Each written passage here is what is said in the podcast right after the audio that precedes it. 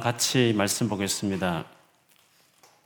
로마서 15장 34절, 아, 33절, 한 절만 보겠습니다. 로마서 15장 33절입니다.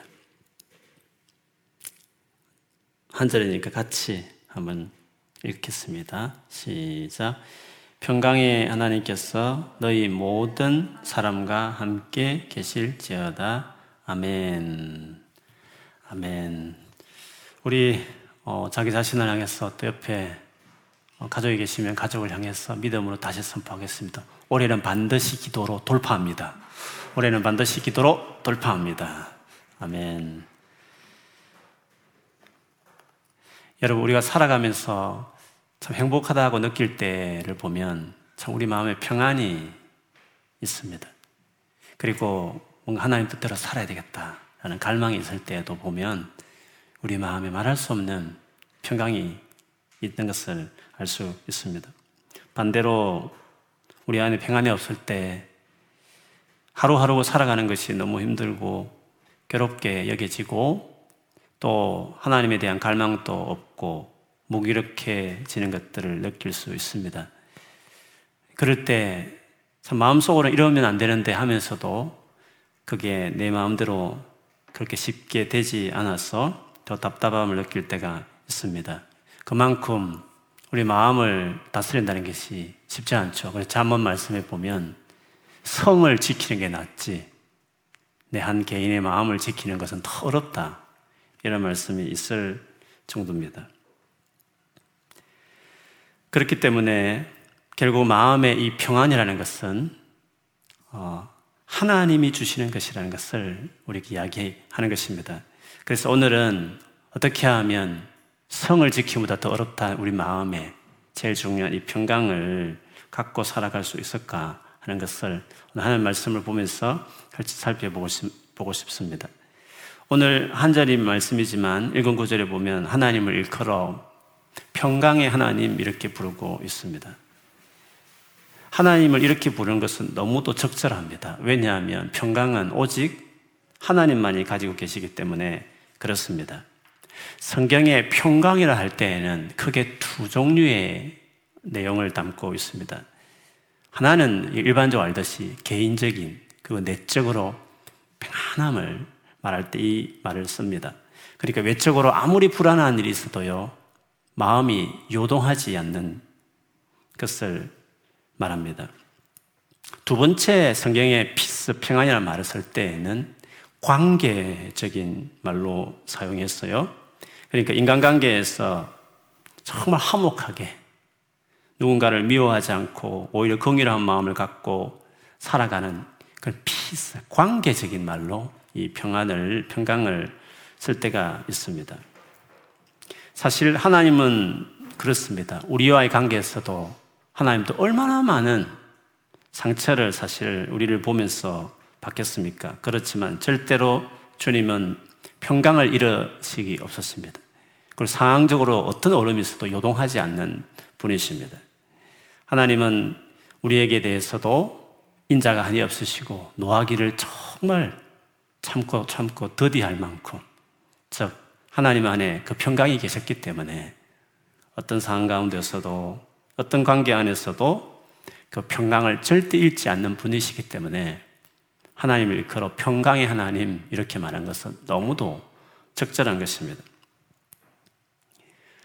그렇기 때문에 우리가 하나님을 떠나기 시작했을 때, 즉 아담과 하와가 제로 말미암아 하나님을 멀어지기 시작했을 때 제일 먼저 잃어버린 것이 사실 평강이었습니다. 그래서 범죄한 아담과 하와가 어떻게 행동을 합니까?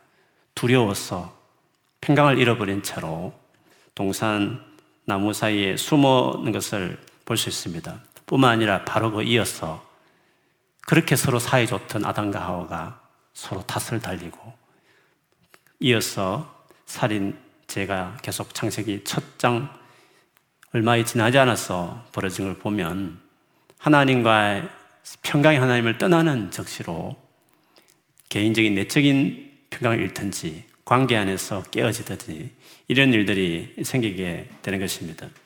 그래서 바울이 우리 모두가 죄인이라는 것을 어, 자세히 설명하는 로마서 특별히 3장에 보면 그 죄인의 삶의 특징을 이야기하면서 이렇게 서열하는 말씀이 있습니다. 로마서 3장 10절, 11절, 그리고 16절, 18절인데요. 앞부분에 보면 의인은 없나니 하나도 없으며 깨닫는 자도 없고 하나님을 찾는 자도 없고 의인이 아니고 그 특징 중에 하나가 하나님을 찾지 않는다는 하나님과 멀어져 있다는 것을 이야기합니다. 그러면서 이어서 뒤편에 가보면 16절, 18절에 보면 파멸과 고생이 그 길에 있어 평강의 길을 알지 못하였고 그들의 눈 앞에 하나님을 두려워함이 없느니라 함과 같으니라.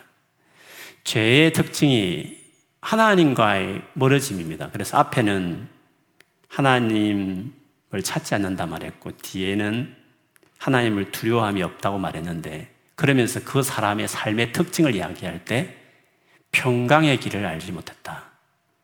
라고 어떤 죄의 목록 외에 특별히 어떤 특징 중에 빼놓지 않고 말한 것이 평강의 길을 알지 못했다. 라고 하나님의 떠남과 평강 없음이 이렇게 연결되어 있음을 말하고 있습니다. 자, 그러면 예수께서 오셔서 하나님 관계를 회복시키시고 이 죄의 문제를 회복하셨다면 우리에게 주어지는 다시 주어진 놀란 은혜가 있다면 당연히 평강을 빼놓을 수 없을 것입니다. 그래서 바울이 교회에 편지를 쓰든지 개인에게 편지를 쓰든지 간에 편지 서문에 꼭 빠지지 않고 있었던 인사말 여러분 잘 아시죠? 우리 하나님 아버지와 주 예수 그리스도로부터 은혜와 평강이 있기를 원하노라 라고 말했습니다. 은혜라는 것은 하나님의 어떤 놀라운 희생이죠. 은혜라는 말 자체가 그렇지 않습니까? 값없이 주는 것 아닙니까? 그리고 십자가 죽음을 늘 말합니다. 평강은요, 그 죽음의 결과로 주어지는 복입니다. 그러니까 하나님 아들 예수 그리스도의 십자가 죽음으로 우리 가져온 복을 많고 많은 단어가 있지만 한마디로 말하면 평강, 평강이 너에게 있기를 바란다. 라고 말한 것이었습니다. 예수님이 이 세상에 태어나셨을 때 최초로 그 소식을 들었던 그 겨울에 밤에 목동들이 있지, 않았 습니까? 근데 하늘에 천군 천사들이 막그 예수님이 출생하셨을 때 그 노래를 합니다. 그 노래의 문구를 누가복음 2장 14절에 보면 지극히 높은 곳에서는 하나님께 영광이요 땅에서는 하나님이 기뻐하신 사람들 중에 평화로다 하니라. 평화를 말했습니다. 우리에게 주어지는 구원을 평화라는 말로 요약하는 걸 보면 구원과 평강이 얼마나 관련되어 있는 것을 볼 수 있습니다. 예수님이 십자가 지기 전날 밤에도 제자들과 함께 보내는 그 자리에서 그 다음날 당신이 죽게 될 십자가 죽음과 그 이후에 가져올 은혜에 대한 이야기들을 설명함에 있어서 역시 이 평강으로 말씀을 하셨어요. 요한복음 14장 27절에도 평안을 너에게 끼치노니 곧 나의 평안을 너에게 주노라. 내가 너에게 주는 것은 세상에 주는 것과 같이 아니하니라. 너희는 마음에 근심하지도 말고 두려워하지도 말라라고 말씀하셨습니다. 실실로 죽고 부활하신 이후에 다락방에 숨어 있는 제자들을 찾아왔을 때도 제일 먼저 반복해서 하셨던 말씀이 평안하라, 평안할지어다 라는 말씀을 하셨습니다. 그렇게 보면 그리스도인이 된다는 것은 그리스도인의 삶에 없다가 생긴 뚜렷한 특징은 평강임을 알 수 있습니다. 그래서 골로새서 3장 15절에는 그리스도의 평강이 너희 마음을 주장하게 하라. 너희는 평강을 위하여 한 몸으로 부르심을 받았나니 너희는 또한 감사하는 자가 되라. 평강을 얻기 위해서 부름을 받았다. 다 같이 부름을 받았다. 라고 말했습니다. 그러므로 평강이 바로 구원받은 백성의 가장 큰 특징이며 우리가 기대하는, 소망하는 어, 가장 큰 축복임이 이렇게 알 수 있습니다. 그러면 예수를 믿는 저와 여러분이 살다가 이 평강을 누려야 하는 것이죠. 우리만이 누릴 수 있는 특권이기 때문에 그렇습니다. 그런데 우리가 예수를 믿으면서도 사실 우리가 예수를 믿기 때문에 그걸 못 느끼지. 사실은 이 평강이 있습니다.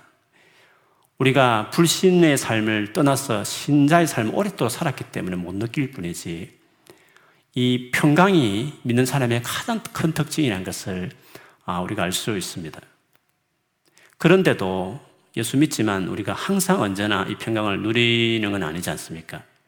예수 믿음에도 불구하고 예수 믿는 사람이 예수 믿는 사람만이 누리게 되는 이 평강을 만일에 누리지 못한다고 한다면 뭐가 잘못되어 있기 때문에 그럴 것입니다. 뭐가 잘못됐을까 했을 때 제일 먼저 점검해야 될 부분은 평강의 하나님과의 관계를 사실은 점검해 봐야 합니다. 정말 그분을 신뢰하지 못하기 시작할 때, 그리고 그분의 말씀대로 순종하지 않고 있을 때에 우리는 이 평강을 누릴 수 없는 것을 볼 수 있습니다. 그래서 평강이라는 것은 주님과의 올바른 관계 안에 정말 신뢰 관계 안에 있는 것이 평강입니다.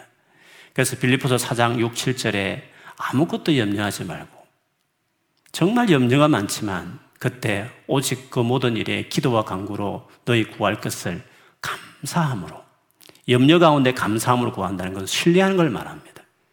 주님 내가 믿기 때문에 어려움이 있지만 신뢰하면서 주님 앞에 감사하는 마음으로 기도합니다. 그런 거 하는 거죠. 그렇게 할 때 어떻게 한댔습니까? 모든 지각에 뛰어난 하나님의 평강이 그리스도 예수 안에서 너의 마음과 생각을 지키시리라 라고 말씀하셨습니다. 그리고 이사야 26장 3, 4절에도요, 주께서 심지, 마음의 중심이 견고한 자, 즉, 하나님을 정말 신뢰하고 살아가는 자들은 평강하고 평강하도록 지키시리니, 이는 그가 주를 신뢰함이니이다. 너희는 여호와를 영원히 신뢰하라. 주 여호와는 영원한 반석이심이로다. 라고 말씀하셨습니다. 그렇기 때문에 만일에 내 마음에 평안이 없다면, 평강이 없다면 주님과 나의 관계를 돌아보는 것이 늘 중요합니다. 평강은 내 영적 상태를 체크하는 그 매즈 같은 청량 도구처럼 그렇습니다. 그래서 뭔가 주님 관계 안에 내가 회개할 게 있는 겁니다. 뭐 대단한 윤리적인 죄를 지어서가 아니라 뭔가 하나님 앞에서 내가 가져야 될 겸손함이라든지 갈망이라든지 뭔가 주님께서 오다는, 오도하는 게 있는데 내가 계속적으로 어, 인간적인 생각에서 아니 어쩔 수 없다. 내 상황이 이런데 이렇게 하면서 계속 자기 생각 속에만 머물러서 하나님이 정말 기뻐하시는 태도와 반응들을 하지 않기 시작할 때 내가 주님 보시기 옳지 못한 행동을 계속 하기 시작할 때 주님은 우리에게 올바른 관계를 맺을 수 없고 올바른 관계를 맺지 못할 때 하나님이 주시는 그 평강을 우리가 경험하지 못하는 것입니다. 그래서 항상 마음에 평강이 없을 때는 딱 주님 앞에 기도하면서 크리찬의 삶의 특징, 평강을 내가 얻을 때까지 내 삶을 돌아보는 것이 정말 중요합니다. 그렇기 때문에 평강이 없을 때 여러 가지 복잡한 생각들, 자기 어떤 일어난 일을 많은 생각들을 가지고 합리화하고 그걸 정당화하려고 하기보다도 딱 주님 앞에 정말 엎드려서 어, 왜 이렇게 마음이 평안지 못한지 그 이유가 뭔지를 살피면서 주님 앞에 겸손하게 무릎을 꿇고 주님 정말 제가 잘못했습니다. 정말 저를 불쌍히 여겨 주십시오. 저를 좀 도와주십시오라고 그렇게 간절하게 신뢰하는 그러면서 내 자신 앞에 뭔가 하나님께 잘못된 것들이 반드시 성령께서 지적해 주는 게 있습니다.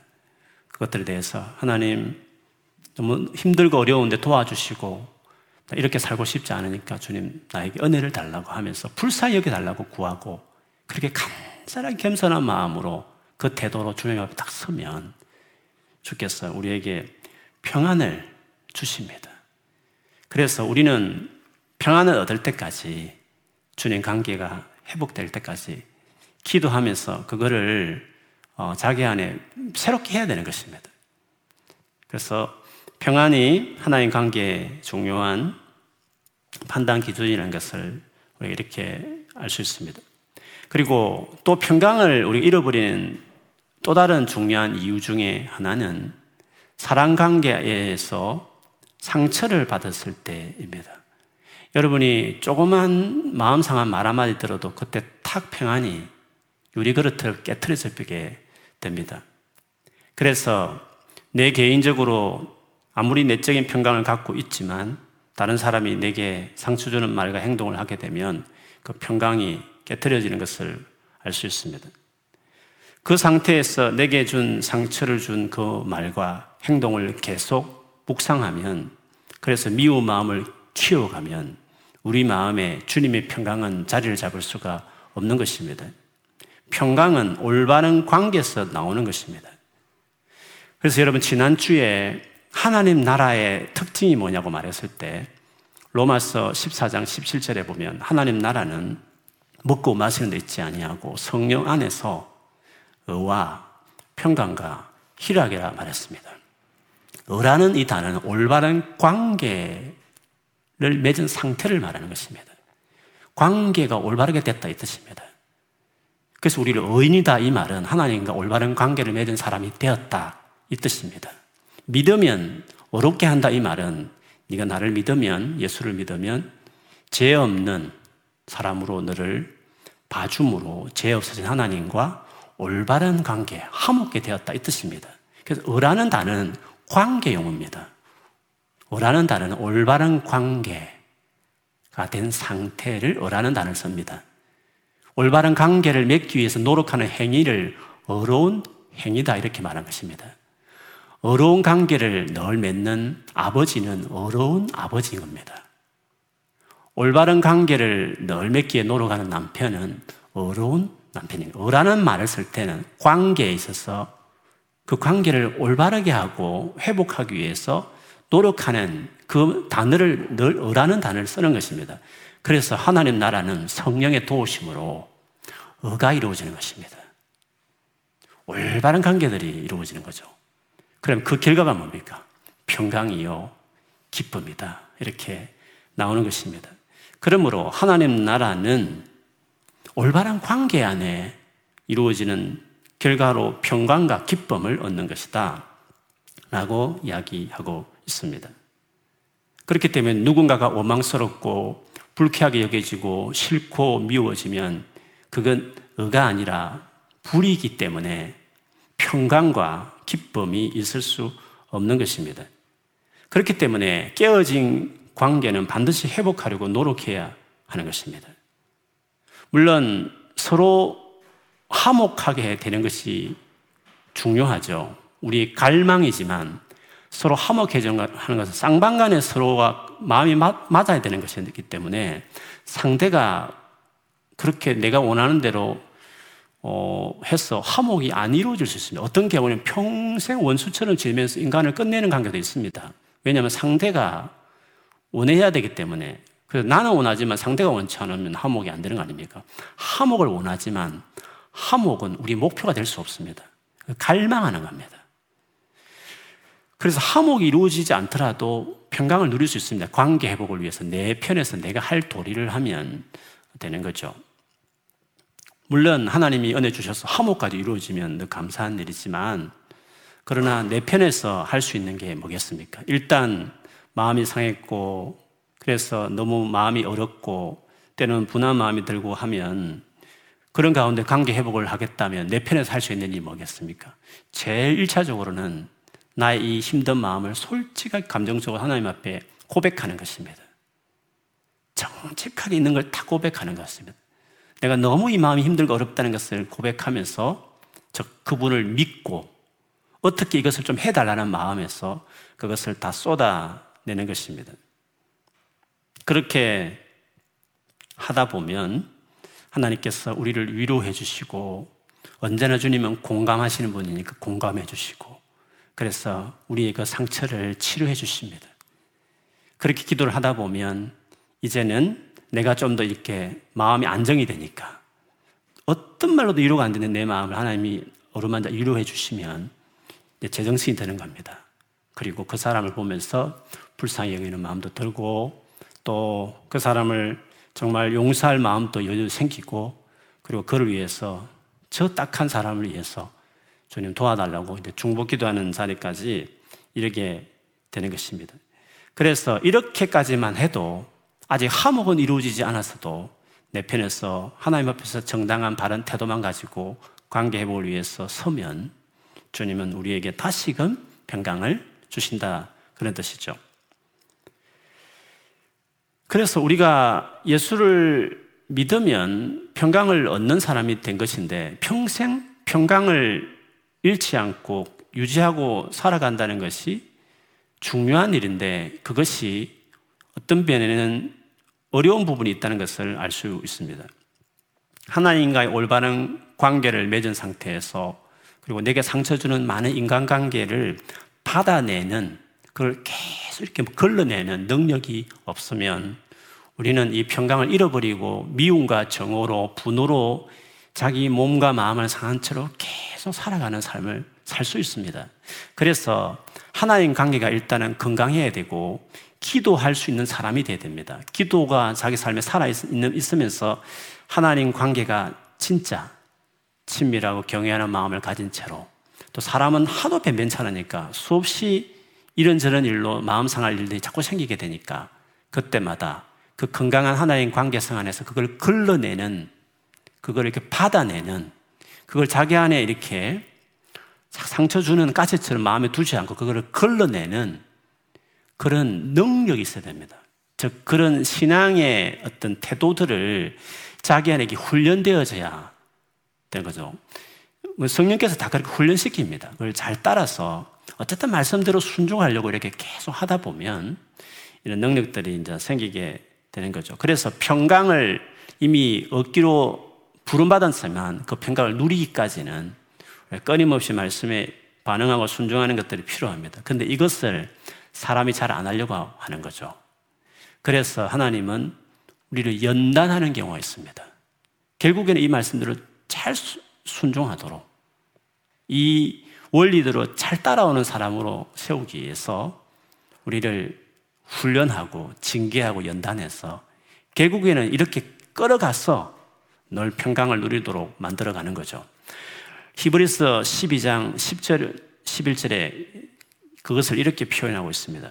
그들은 잠시 자기의 뜻대로 우리를 징계하였거든요. 여기 그들은 부모를 말합니다. 부모도 우리를 징계하는데 오직 하나님은 우리의 유익을 위하여 우리 유익을 위해서 그의 거룩하심에 참여하게 하셨느니라. 그분의 어떤 성품에 참여하게 한다는 거죠. 그래서 무릇 징계가 당시에는 즐거워 보이지 않고 슬퍼 보이나 후에 그 징계로 말미암아 연단을 받은 자들은 의와 평강의 열매를 맺느니라 했습니다. 은은 올바른 관계입니다. 그리고 평강은 그 관계 속에 누리는 결과입니다.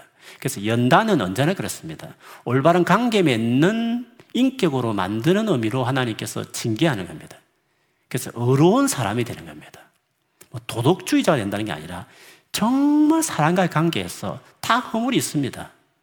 근데 주님 앞에 연단받고 징계받고 이렇게 다루음 받다 보면 사람을 이해하는 폭도, 사랑하는 폭도 넓어지면서 그러면서 이제 어려운 사람, 정말 올바른 관계를 맺기 위해서 정말 헌신하는 의인, 실제로 의인으로 칭함을 받았지만 또 그렇게 살아가는 존재로 우리가 성장해 가게 되는 거죠. 그렇게 우리의 삶이 어려운 삶이 시작될 때 우리의 삶 안에 많은 평강이 이제 깃드는 겁니다.